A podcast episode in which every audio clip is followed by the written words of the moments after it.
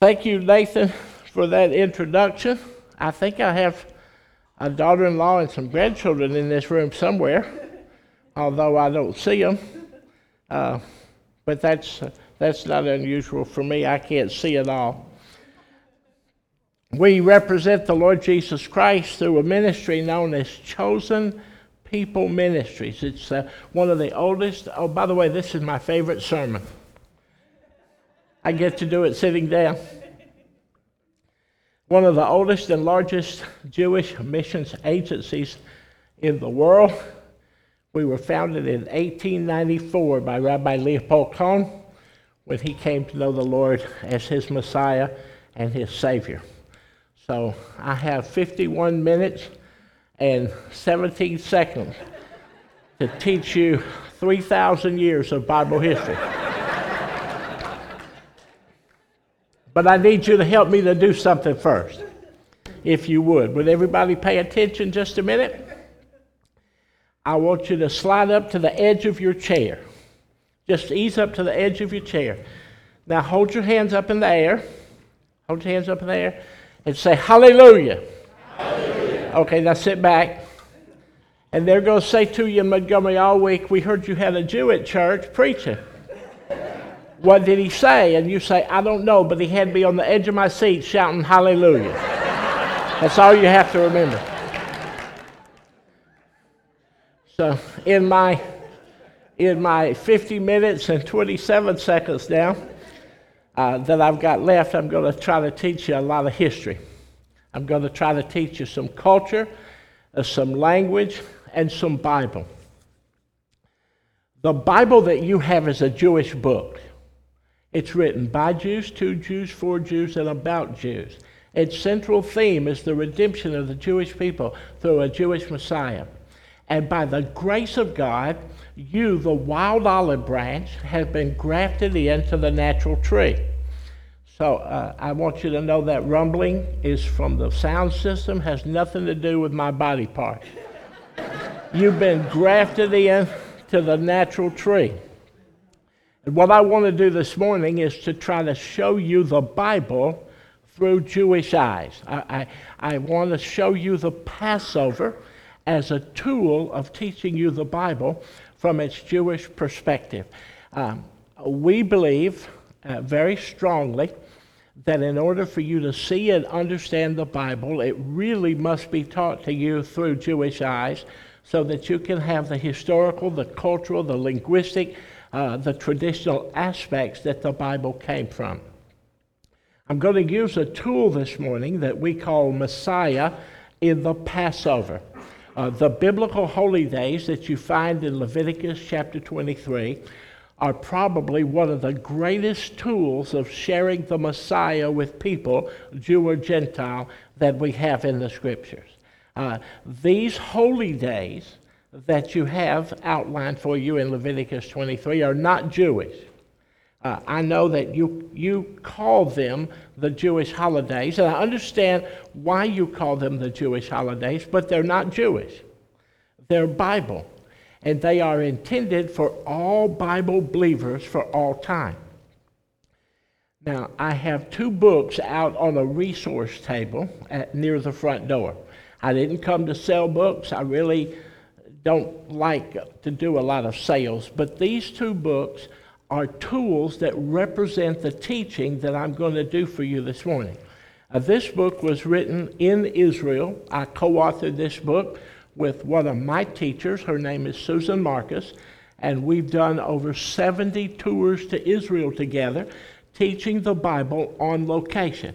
And this is an introductory tool to the biblical holy days it has some beautiful, except for the pictures of me, it has some beautiful pictures that it has in the book. It has recipes, it has outlines, including the Passover that I'm going to share with you this morning. And then we, uh, we have another little book called the Haggadah. Uh, the Haggadah literally means the telling of the story, the telling of the way. And uh, there's a great history to this book, which I won't take the time this morning to go through with you. But if you'll get this book after you see this presentation, it will make a great deal of sense to you and will show you how easy it is to share the truth of God and the Messiah that He provided. Now, we're going to refer to it as messianic. That's the term that you use as the word Christian. Uh, I don't think there's seatbelts on your chairs. Uh, so I'm going to tell you some things that might be a little startling for you. And so just hold on. Please don't throw anything at me. Just li- listen to the whole presentation. The word Christian was intended to be, and originally was a very derogatory term. It was a term of mockery. Um, and uh, it doesn't mean that today, but we use the word messianic from the term Messiah. And so what we'll be sharing with you is called Messiah in the Passover. Now, Passover is an at home celebration. In fact, much of the worship of biblical Judaism is done at home. It's an at home type of ministry. Uh, now, you can answer me. I, I don't mean for these questions to be rhetorical. Who is the head of the home?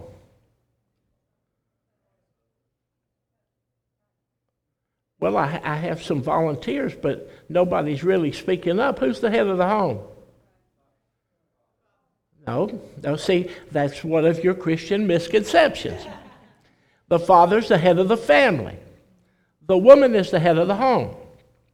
And when you allow the woman to be in her God called place, in her God called position, we refer to that as shalom in the home, peace in the home.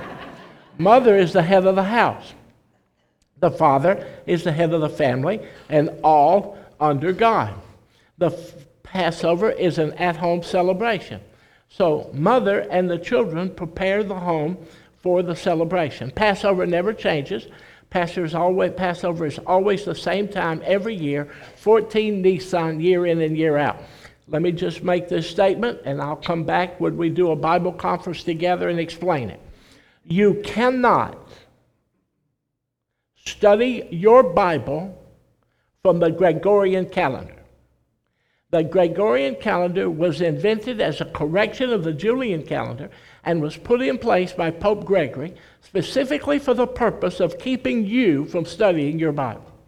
So you have to study the Bible, you have to apply the things of the Bible from the biblical calendar. And the, on the biblical calendar, Passover is always 14 Nisan. It never changes year in and year out.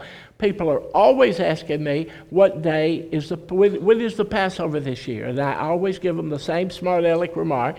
Passover is the same time as it was last year. It never changes. The reason you're confused is because the Pope put Easter on the first Sunday after the first full moon of the vernal equinox, and he confuses you because they, the Catholic Church, no offense, just history, were trying to separate anything Jewish from anything Christian. So Passover is always in the spring of the year.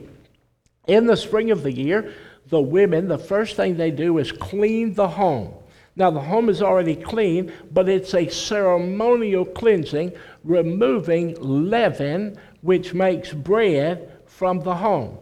And then, after they do this ceremonial cleansing, Papa, uh, it used to be with a candle, now they use a flashlight, and go through the house with the children, and they'll take pieces of leavened bread and scoop them onto a wooden spoon put them in a container, usually a little paper bag, and take them outside the house and destroy them. Isn't it significant that the Lord Jesus Christ, who knew no sin, became sin for us as the Passover lamb that takes away the sin of the world, was taken outside the city on the wood and destroyed? So we begin the Passover with a picture of the Passover lamb. The next thing the women do is cook. A Passover is not called the Passover feast for nothing. Passover is a tremendous food banquet that takes place in the middle of the service. And then the next thing the women do is they illuminate the celebration. Uh, there's uh, this, what we're going through this morning is actually known as a liturgy. the things that I'm sharing with you are not found in the scriptures. They're not found in Matthew, Mark, Luke, John, Acts, because the writers of those books were Jewish. And they were writing to Jews about Jewish things. And they had no idea that 2,000 years later, all of the Jewishness would be removed from the context of the scriptures. So they had no need to put in these details. So I'm sharing these details with you because they've been lost in your culture and your tradition. So our culture and our tradition is this when there are men, when there are women present, no men are permitted to light the lights.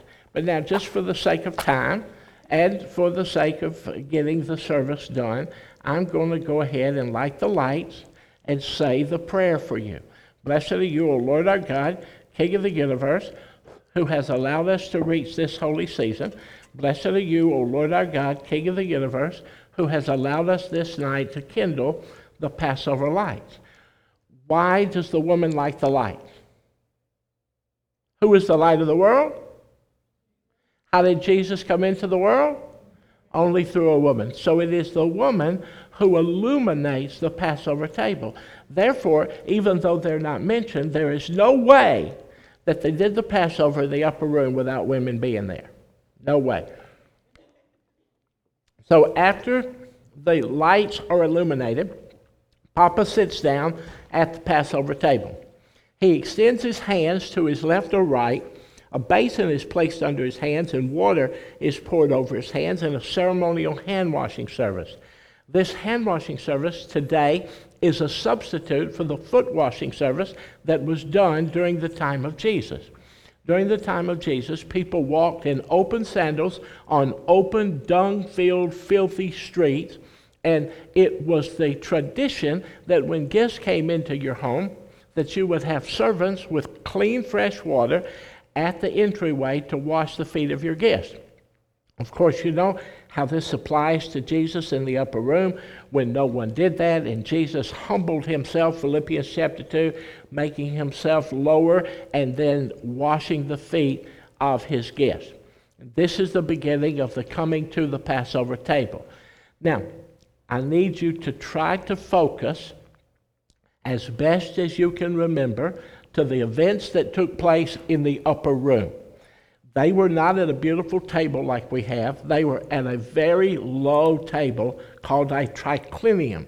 It was in a U shape, and because of where they were in the triclinium, in the conversations, we can have a reasonable idea of the seating order that was in the room but they were on the floor reclining in cushions.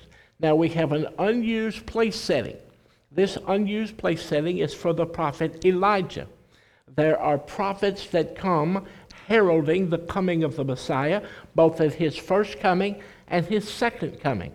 And Elijah is the prophet in Revelation chapter 11 with Moses as one of the two witnesses that herald the coming of the Messiah, Zechariah 14:3. So, as a representation of Elijah, we keep this place setting at the table. Of course, we know that Jesus told us that John the Baptist came in the spirit of Elijah, if you will accept him, and that we have this place setting there for what we would talk about as the spirit of John the Baptist, the forerunner of the Messiah, make straight the way of the Lord. There are many other elements on the Passover table. These are all liturgical elements. Liturgy is my friend. Liturgy reminds me of where I've been, it reminds me of where I'm at, and it reminds me of where I'm going liturgy is good. Traditions are good as long as they don't contradict the Word of God. And so nothing I'm going to show you contradicts the Word of God. In fact, it complements the Word of God. So everything in this liturgy is going to be complementary to the Scriptures. Passover itself is gauged by four cups of wine. We have four cups that are used throughout the Passover celebration, each cup has a different purpose, and each cup has a different name. The first one is called the cup of blessing. Blessed are you, O Lord our God, King of the universe, who creates the fruit of the vine. The fruit of the vine, the cup of blessing, represents joy. The Hebrew people at the time of Jesus were an agrarian society. They were an agricultural people. And the joy of an agricultural people is the harvest. And they would come together with the grape harvest, mashing the grapes, harvesting the grapes, making the wine for the next year. And it was a time of great family joy, a time of great community joy. So the fruit of the vine, the cup, represents joy. So they all bless the first cup and they all take a swallow of the first cup. Oh, Nathan put grape juice up here. I thought I was going to get a swallow of wine. Maybe next time. The first cup, the cup of blessing, is actually the beginning of the Passover celebration. There is on this special plate, and this is called a Seder plate.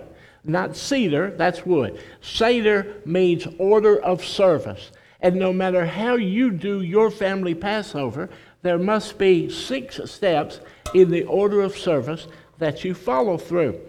And the first one is a green leafy vegetable called karpas. Remember, I told you that Passover was always in the spring of the year. Passover in the spring of the year represents new life, new birth, new creation. When the earth reflowers itself, that's why the book of Exodus, chapter 12, verse 1, teaches us that Passover is the new year, the actual beginning of the year. Exodus chapter 12, verse 1 This month shall be the beginning of months to you. The term born again is not a phrase that Jimmy Carter invented. The term born again is a phrase of biblical Judaism. Now, biblical Judaism is written from the masculine. Now, ladies, don't be offended. That's just how they do it when they write in Hebrew. And they, it's written from the masculine. So the term born again is explained with the birth of the male child. He's born, and then eight days later, at Brit Milah, or the circumcision, he's born again.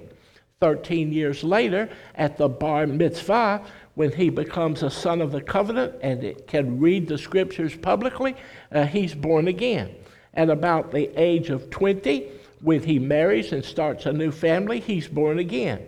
At about the age of 40, when he's set aside for the teaching of the scriptures, what the Apostle Paul calls the laying on of hands, the Hebrew word is smicha, uh, he's born again.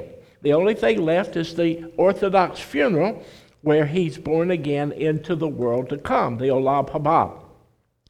So, this famous rabbi in Israel, Nicodemus, at the end of John chapter 2, has a conversation with another rabbi, an itinerant rabbi, Rabbi Jesus, and he's asking about being born again. So, Rabbi Jesus uses this green leafy vegetable called the karpas, and he explains about being born again as the earth is born again in the spring of the year. And Nicodemus says to him, understanding the physical aspect, What do you expect me to do? Enter back into my mother's womb and be born again? And Rabbi Jesus said, No, Nicodemus, this is a physical teaching of a spiritual truth. Unless you're born again from above, you cannot see the kingdom of God. And then there is also on the Seder plate a cup of salt water. This salt water represents the crossing of the Red Sea uh, as the nation of Israel, as a, a, a, an example of being born again, the nation came out of bondage to go into freedom. Uh, it was an example of being born again. I'm not saying that all of the Hebrews and Egyptians that came out of the Exodus were born again. I'm just telling you that it's a picture. And as they came out to show that testimony, to show that picture, they were immersed in water. They were submerged in water. And so the salt water is on the table representing the Red Sea. And Papa, or in this case, Jesus in the upper room, takes that karpas and he dips it into the salt water and he passes it around the table. And one, one year when we do the Passover together and we set the tables and we eat the meal, I'll let you know how we eat the karpas and explain to you how restaurants decided to put that on your plate every time you order food as a garnish. It comes from the Passover. But that's another sermon for another Sunday. This is called matzah. Now, in your English Bible, you have the term unleavened bread. Now, let me explain to you uh, uh, there is no such thing as unleavened bread. If it's bread, it's leaven. If it's not leaven, it's matzah. But I'm going to go ahead and say unleavened bread to keep from confusing you in your nearly inspired version and all of the other versions that you have. It's going to say unleavened bread. This is unleavened bread. This represents Jesus. Blessed are you, O Lord our God, King of the universe, who brings forth bread from the earth. Where was Jesus born? Beet Lechem, Bethlehem. Beet, house, Lechem, bread, the house of bread. He came forth from the earth that they grow the grain or the barley or the wheat, uh, whichever grain you make the matzah with, it comes forth from the earth. It's a picture a type of Jesus. It's striped. Do you see the stripes? By his stripes we are healed. You see the piercing?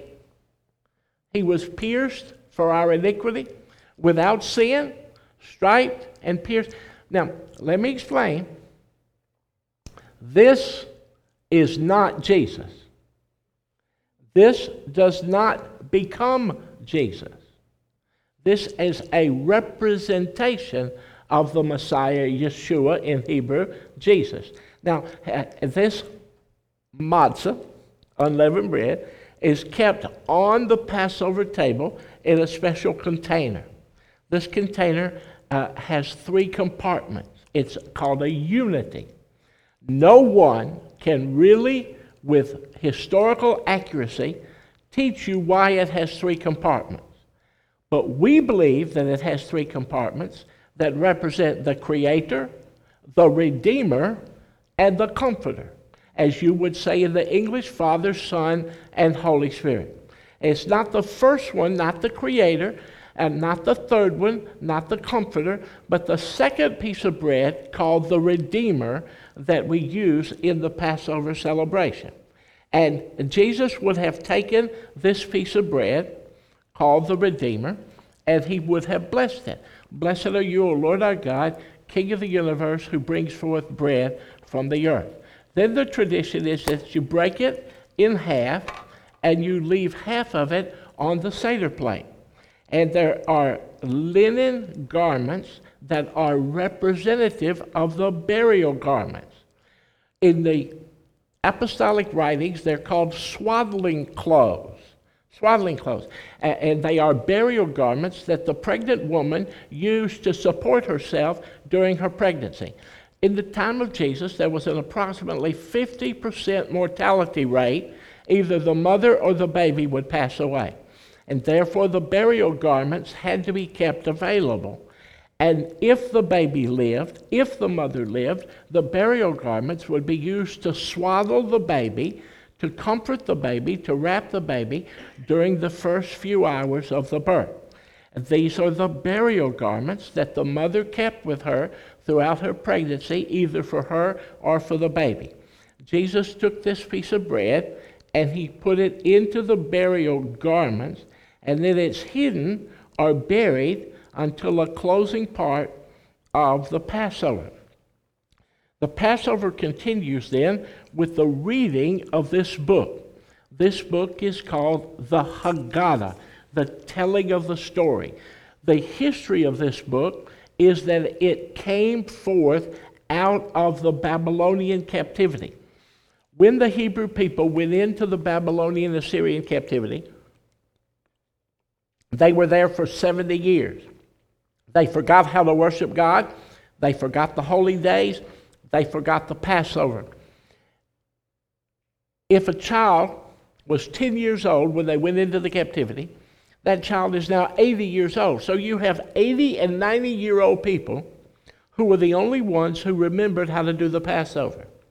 So they wrote it down in the revival in Ezra chapter 6, the revival of the biblical holy days in Ezra and Nehemiah, and it's handed down to us generation through generation as the Haggadah, the telling of the story. Now, Papa goes through this story. It's the unfolding story of redemption. If the Holy Spirit of God opens your eyes, you can see that it's Messiah Yeshua, or in your vocabulary, Jesus Christ. If the Holy Spirit doesn't open your eyes, all it is is a redemption out of Egypt. But the picture of the redemption out of Egypt is a picture of what you must do individually. The Haggadah tells us that whatever God did for the nation of Israel, that you must accept it personally. And so Papa goes through the entire story and talks about how they took the Lamb of God and put it on the doorpost and how God delivered them. By the way, I know we've got a lot of Bible movies floating around, but I want to I want to tell you when it comes to the story of the Passover, uh, the movie might be good, but the book is better. And when it comes to the story of the Passover, I want you to know there is no death angel. There is no death angel. God said, This night I will pass through the land of Egypt, and I will slay all of the firstborn, both man and beast. And the Apostle Paul, Rabbi Saul of Tarsus, uses that same teaching when he said, For all have sinned and come short of the glory of God. And so we go through the complete unfolding drama of redemption called the story of the Passover. Now, there's a test. One of the children at the table has to ask four questions. Each question begins with the same sentence Papa, why is this night different from all other nights of the year?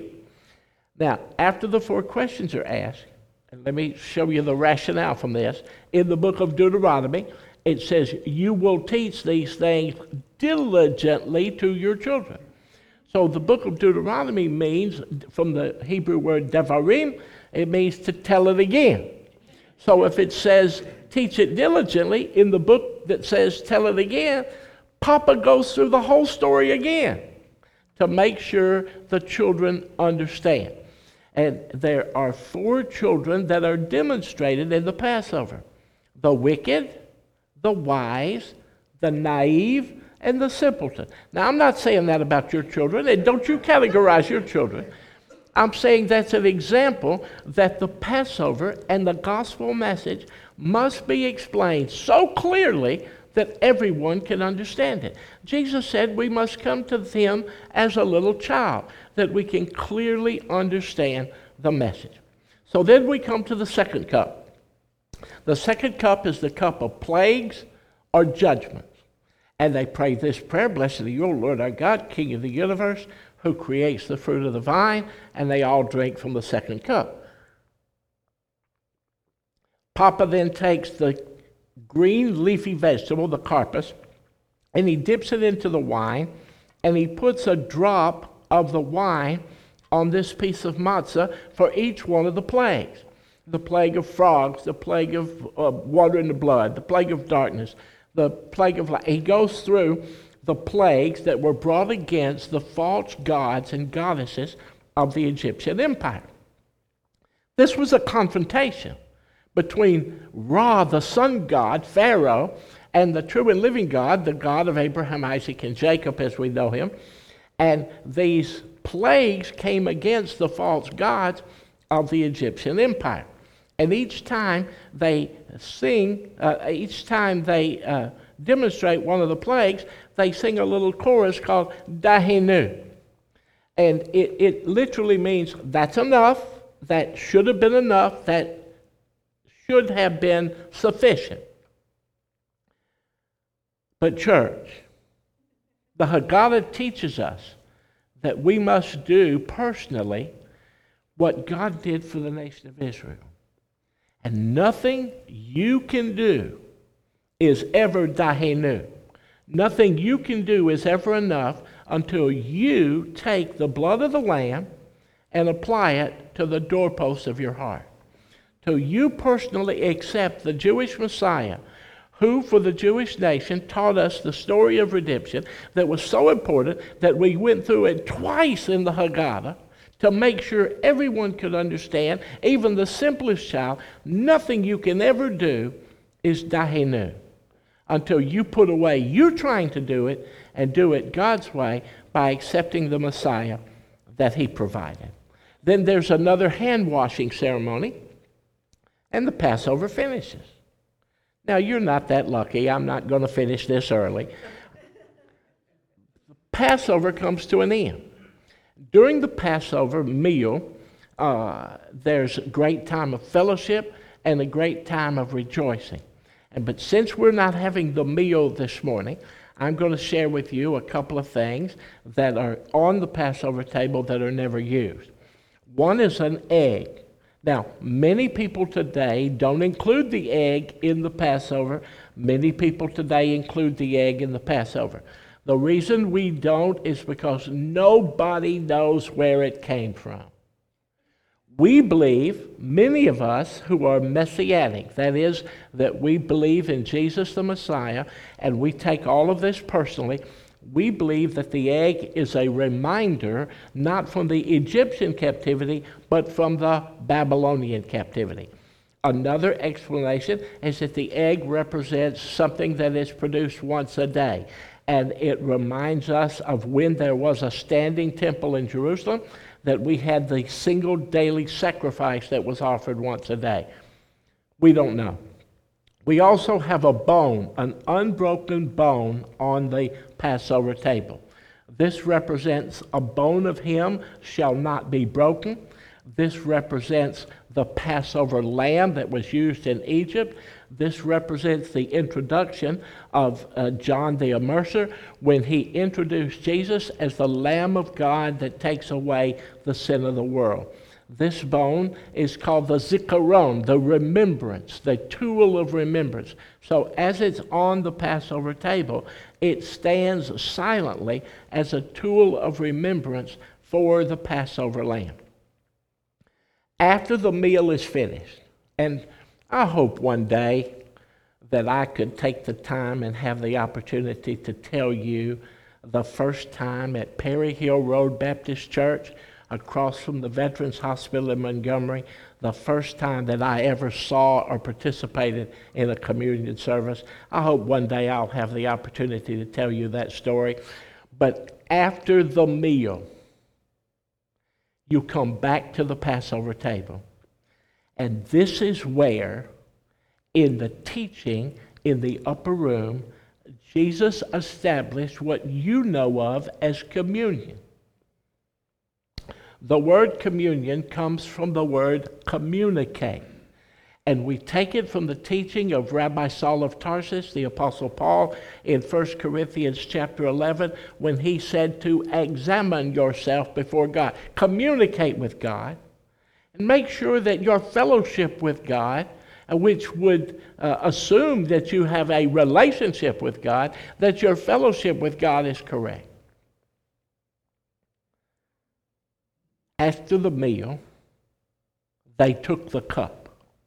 That tells us exactly where they were in the Passover celebration when Jesus gave this explanation.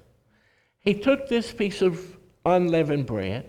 Now, this piece of unleavened bread has a Greek name. It's the only Greek word in the entire Passover celebration. This piece of bread is called the afikomen. And we don't know exactly what that word means. As best as we can ascertain from the etymology of the word, it means after this, nothing else. So unbelievers refer to this as a dessert. But this is much more than a dessert.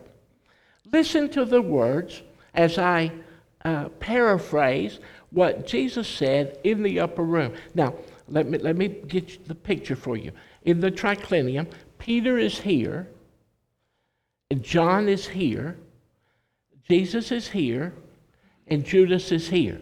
Now, every two people have a common bowl that they dip into. On the table is a very bitter herb, a very bitter spice called moror. It's freshly ground horseradish. At the time of Jesus, it was mixed with a wine that was allowed to sour. It's very hot, very distasteful, it's very bitter. So you had one bowl for, for John and Peter, and you, you had one bowl for Jesus and Judas coming around the table. Remember, Hebrew goes from right to left. Your English goes from left to right. We have to go this way. So here's a common bowl. Jesus, having served the bitter and the sweet, now takes out this piece of bread, this afikomen, from the earth, striped, pierced, broken, buried, and now resurrected. And Jesus said this at the table. This represents my body. By the way, let, let me say this this can only be done in the context of the picture that Jesus is teaching. This can only be done with matzah. You can't do this with leavened bread. Watch. He said, This represents my body, which is about to be crushed for you.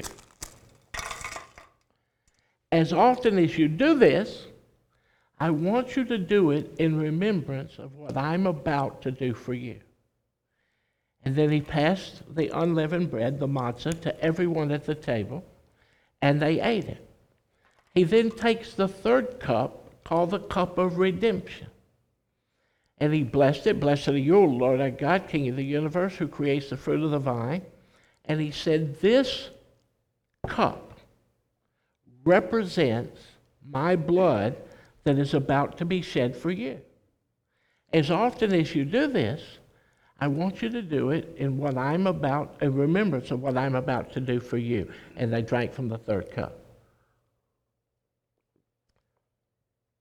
In the history of the Passover, in everything that we have, from the time of Moses to today, everyone at the table had their own cup.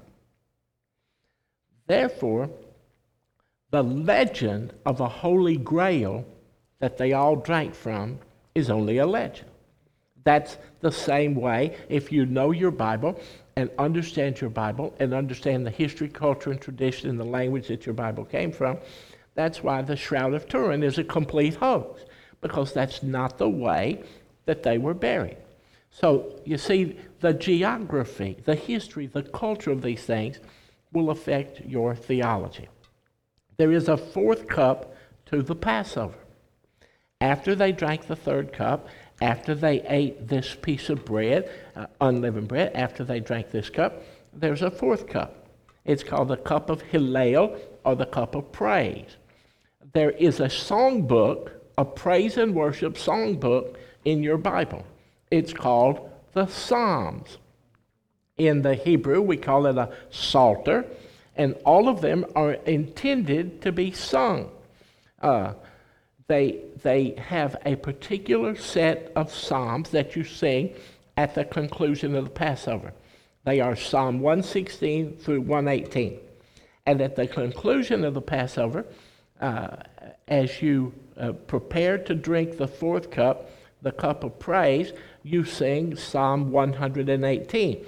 Now, this is what Jesus sang at the end of the Passover. It was not some beautiful spring morning in Alabama uh, on the beach or at the lake. It wasn't some beautiful spring morning when you saw your first tomato crop beginning to bloom. This was hours before the Gethsemane experience and just hours before the most horrible execution that man had ever invented the crucifixion. Jesus sang, I shall not die but live Yes, the Lord has chastened me severely, but he has not given me over unto death. This is a day the Lord hath made, and we will rejoice and be glad in it. Then he said, I'll not drink of this cup again with you until I do it in my Father's kingdom. And they all drank from the fourth cup. Now we know that they understood what was about to happen. How do we know? Because John is grieving. John is weeping. He's probably sobbing. And I have to use here a bit of sanctified imagination, but I see Jesus putting his hand on John's shoulder and comforting John and saying to John, Don't let your heart be troubled. You believe in God, believe also in me. In the Father's house are many bridal chambers. And John, I'm simply going to prepare one for you, and I will come again. And with that, they left the Passover table and they uh, went on a journey across the Temple Mount, out the eastern gate, and over to the Garden of Gethsemane. We, at our modern Passover table, send a child to the door.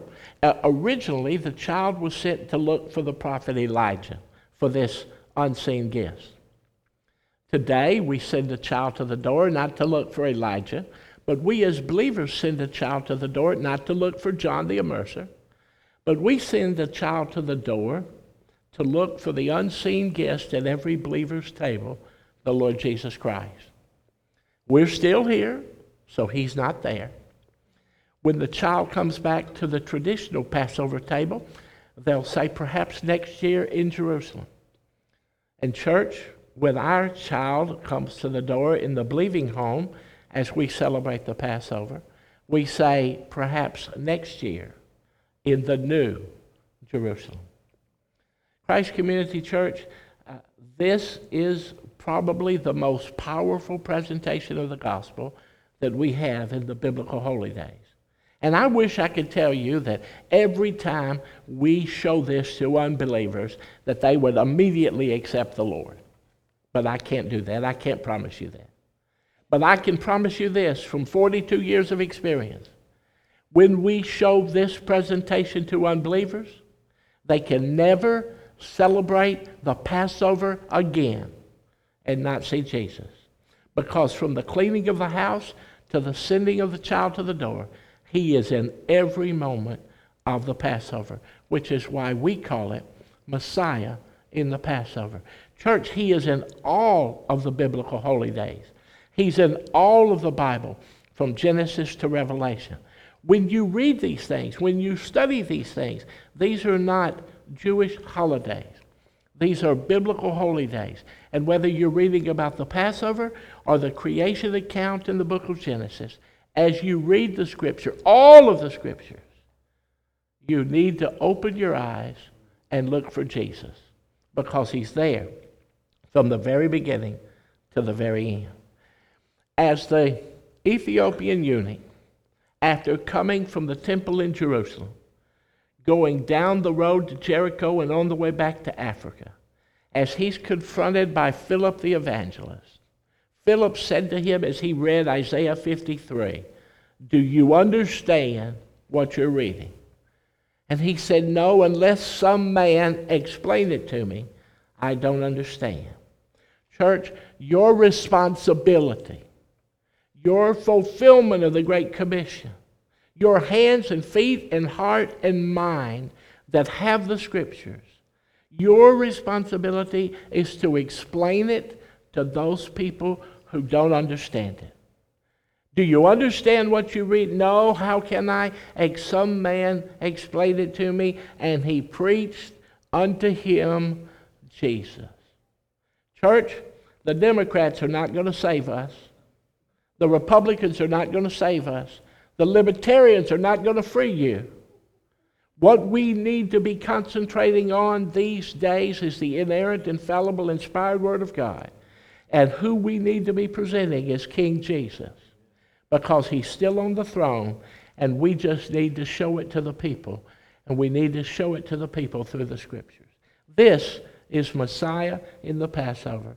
And I want to thank you from the bottom of my heart for allowing me the freedom and the opportunity and the liberty to come to Christ Community Church and to share this message with you. Let me close in a word of prayer, then I'm going to turn the service back over to Pastor Keith and close it as he uh, sees fit. While he's doing that, I'm going to make my way to the resource table in the lobby and will be there to answer any questions that you might have. If you want to come and taste the unleavened bread, you feel free, or come up and look at any of the things on the table, you feel free to do that. Thank you, Christ Community Church, for your ministry to me, to my family, and to the King. God bless you. Pastor Keith,